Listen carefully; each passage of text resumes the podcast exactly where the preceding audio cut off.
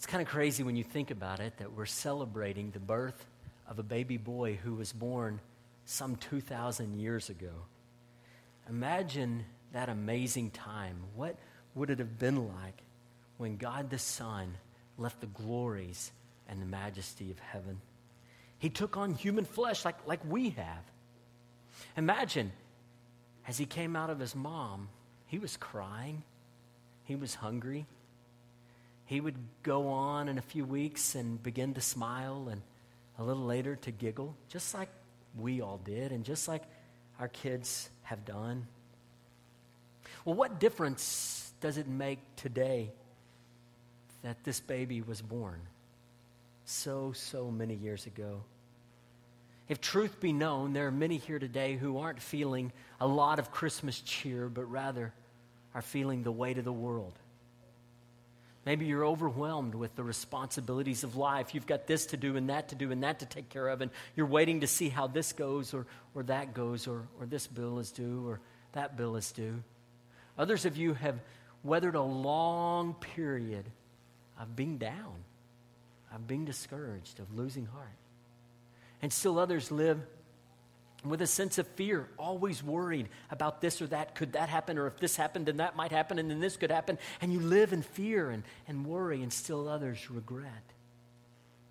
Um, is this the way that we were meant to live? It's not. Because that baby came so many years ago, God's intent is that we're set free from the burdens and the weights of life. Not that we don't have to face them, but that we don't have to face them alone. Let's look together at Hebrews chapter 2. And we're going to find hope in a weary world, in a difficult world. Beginning of verse 14. Uh, the writer of Hebrews at this point has been talking about how Jesus came to rescue. And, so we pick up in 14. Since therefore the children share in flesh and blood, he himself likewise partook of the same things that through death he might destroy the one who has the power of death, that is, the devil, and deliver all those who through fear of death were subject to lifelong slavery. For surely it is not angels that he helps, but he helps the offspring of Abraham. Therefore, he had to be made like his brothers in every respect, so that he might become a merciful and faithful high priest in the service of God, to make propitiation for the sins of the people.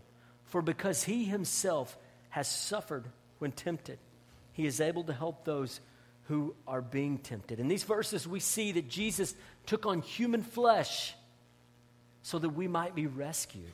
He took on human flesh so that, that we might be rescued. In verse 14 here, we, we see that. He, he partook human flesh. And then in verse 17, that he was made like us in every respect. That is to say, that God the Son came and took on human nature. It, it was something that had never happened before. This means that as we walk and face the trials and difficulties of humanity, He did too. And the everyday life of humanity, it was real for Him. He got dirt under His fingernails. Um, he had an annoying runny nose at times that, that, that drive us all crazy. Probably had maybe a bad hair day or two, right? Um, he had human emotions like we do. He faced the same kinds of difficulties and trials that we do. You see, he became one of us to come and rescue us. He became one of us to come and to rescue us.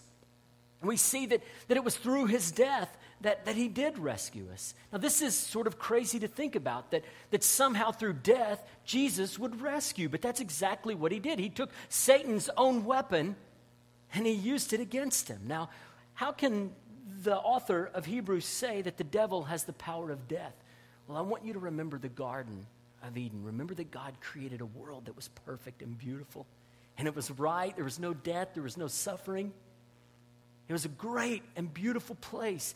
But he said to Adam and Eve, That tree right there, don't eat of that tree.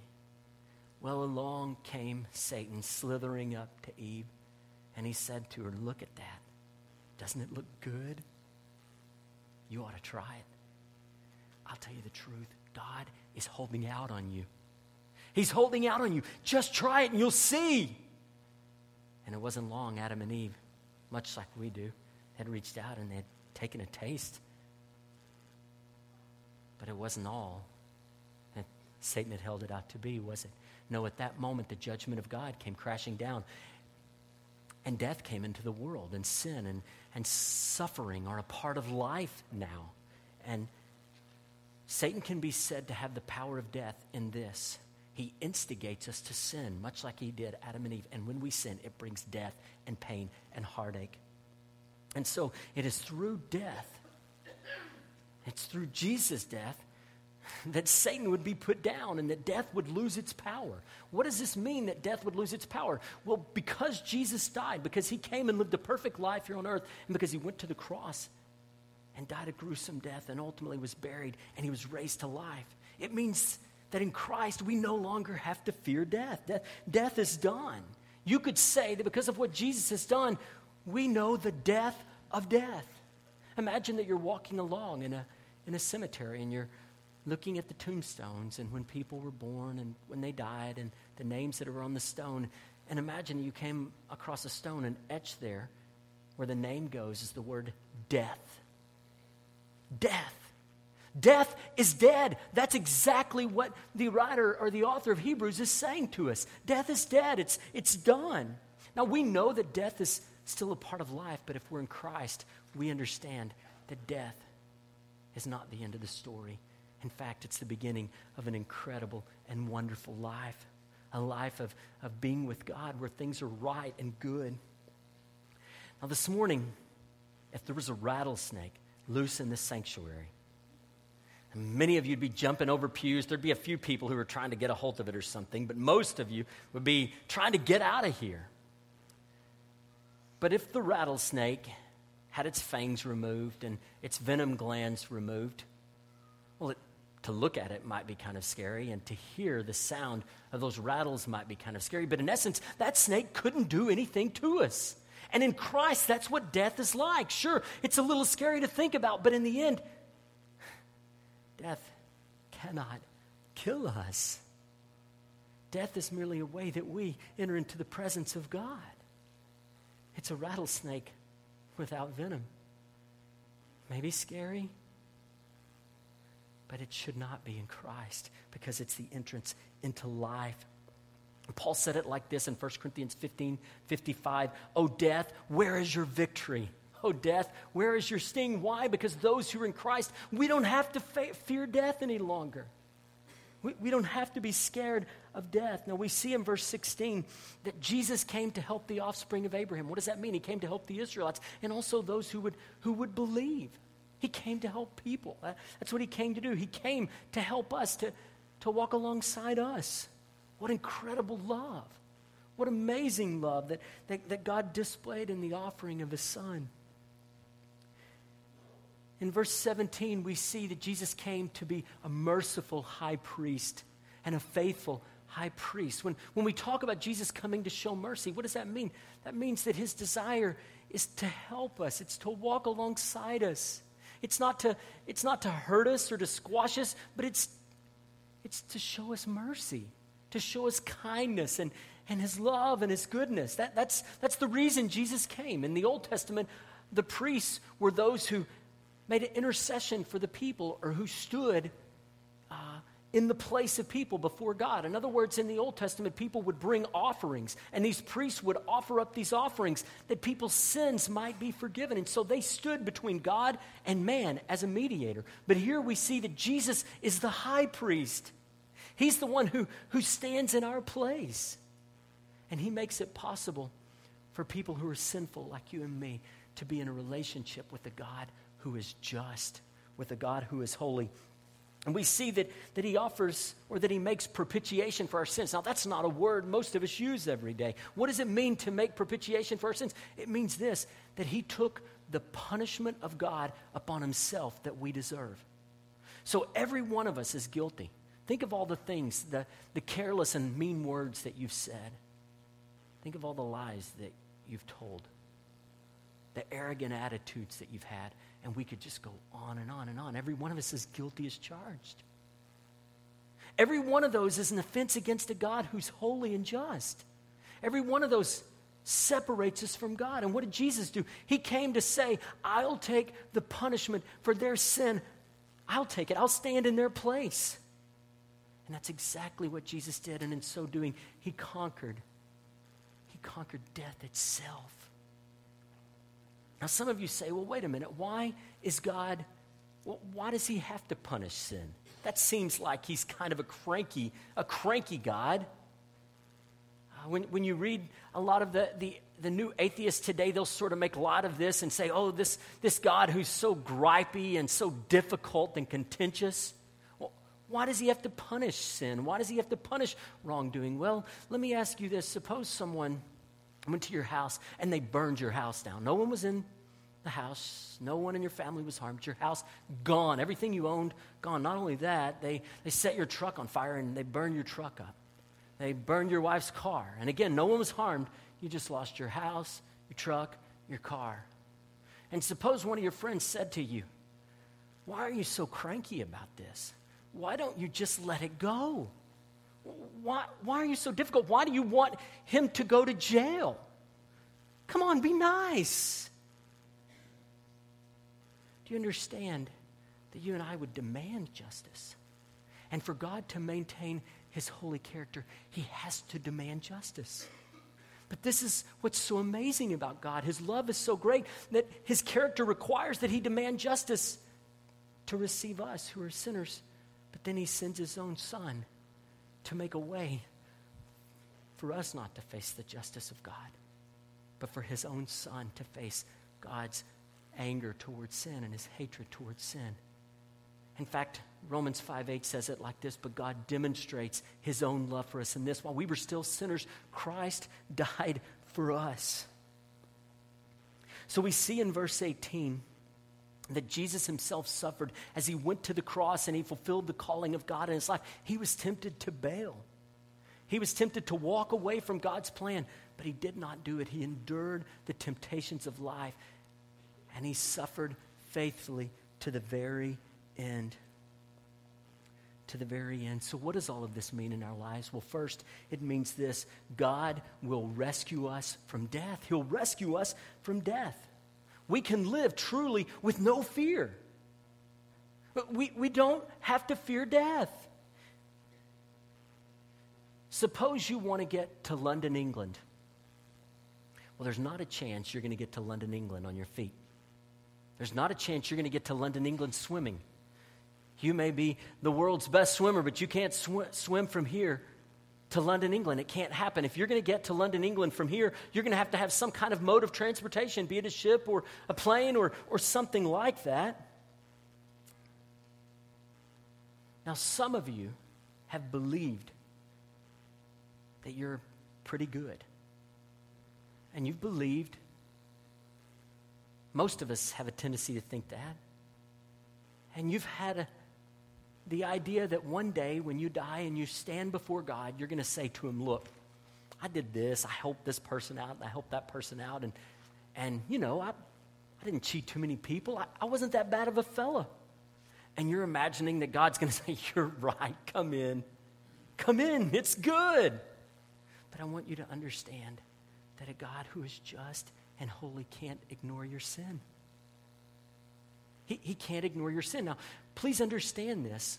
If you think that you're going to stand before God on your own merit, on your own goodness, and you're going to get into heaven, that's like trying to get to London from here on foot. It will never happen.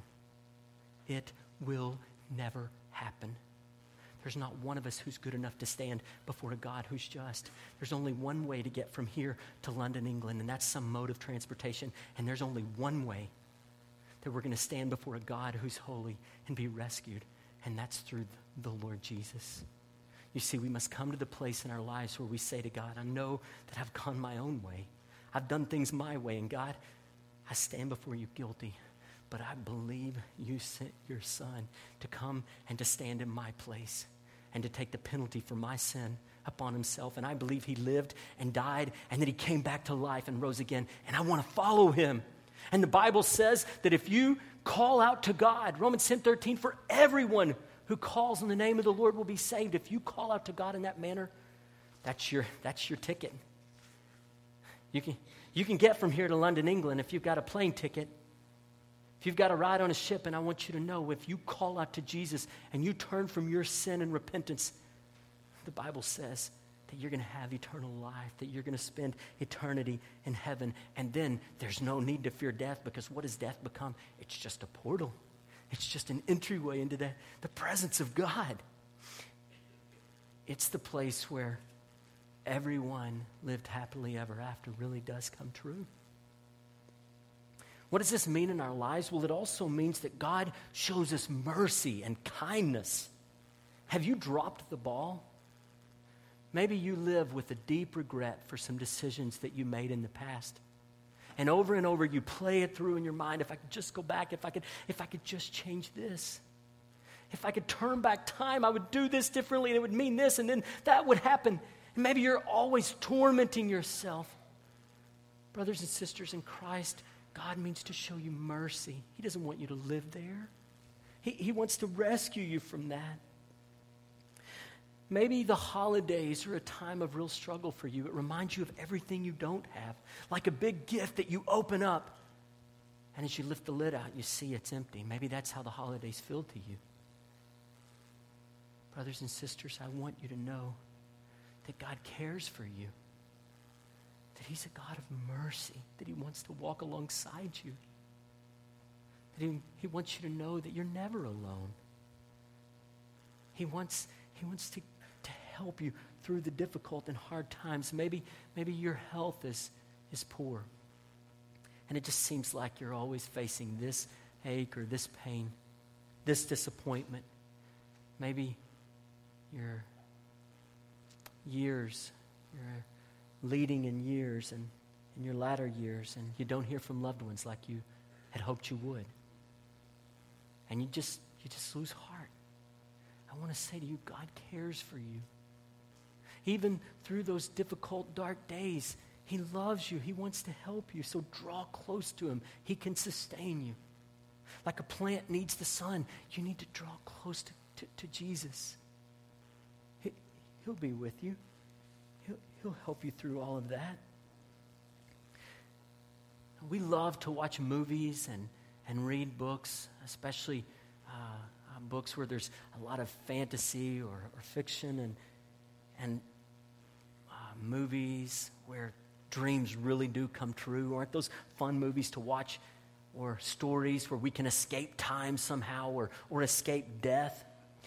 Maybe some of the stories that have been most spectacular are stories where humans meet up with people who are, who are way beyond themselves, these, these super beings.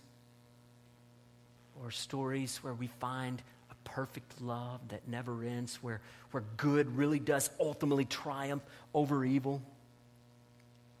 But that only happens in movies, right? In the stories, right?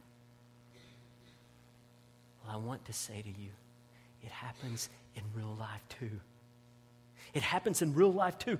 It hasn't happened fully yet, but brothers and sisters, it will happen it will happen. All because that baby boy came and lived a perfect life and died and was raised to life. Our greatest needs, our deepest desires can be met in Him. And one day, at the end of time, all evil will be gone and everything will be set right. And those infamous words, happily ever after, really will be true. They won't just be lines in a storybook, they'll be real. We'll know the great joy of perfect fellowship with God, of no more brokenness or sin. So, what does Jesus mean today? He means rescue, He means the death of death, He means hope, He means life. He comes to rescue you. He took on flesh and blood for our rescue. So I plead with you, brothers and sisters, those of you who know Jesus Draw close to Him, seek Him. Don't settle for a life of distraction and distance from Him. No, seek Him. Look at how amazing He is. Recognize how He loves you and wants to walk alongside you and draw close. Let Him rescue you from the burdens and even the humdrum of life. And if you're here today and you do not know the Lord Jesus Friends, I want to I wanna say a word to you. I want to plead with you to call out to him and be saved. Imagine being out in the ocean, drowning, and the, the Coast Guard coming by and saying, Sir, can I help you? And you saying, No, I'm good. I'm good. I got this. That would be ridiculous and foolish. And yet, some of you are doing that spiritually. I plead with you today will you turn in faith to the Lord Jesus? he will rescue you now and for all eternity. Join me in prayer.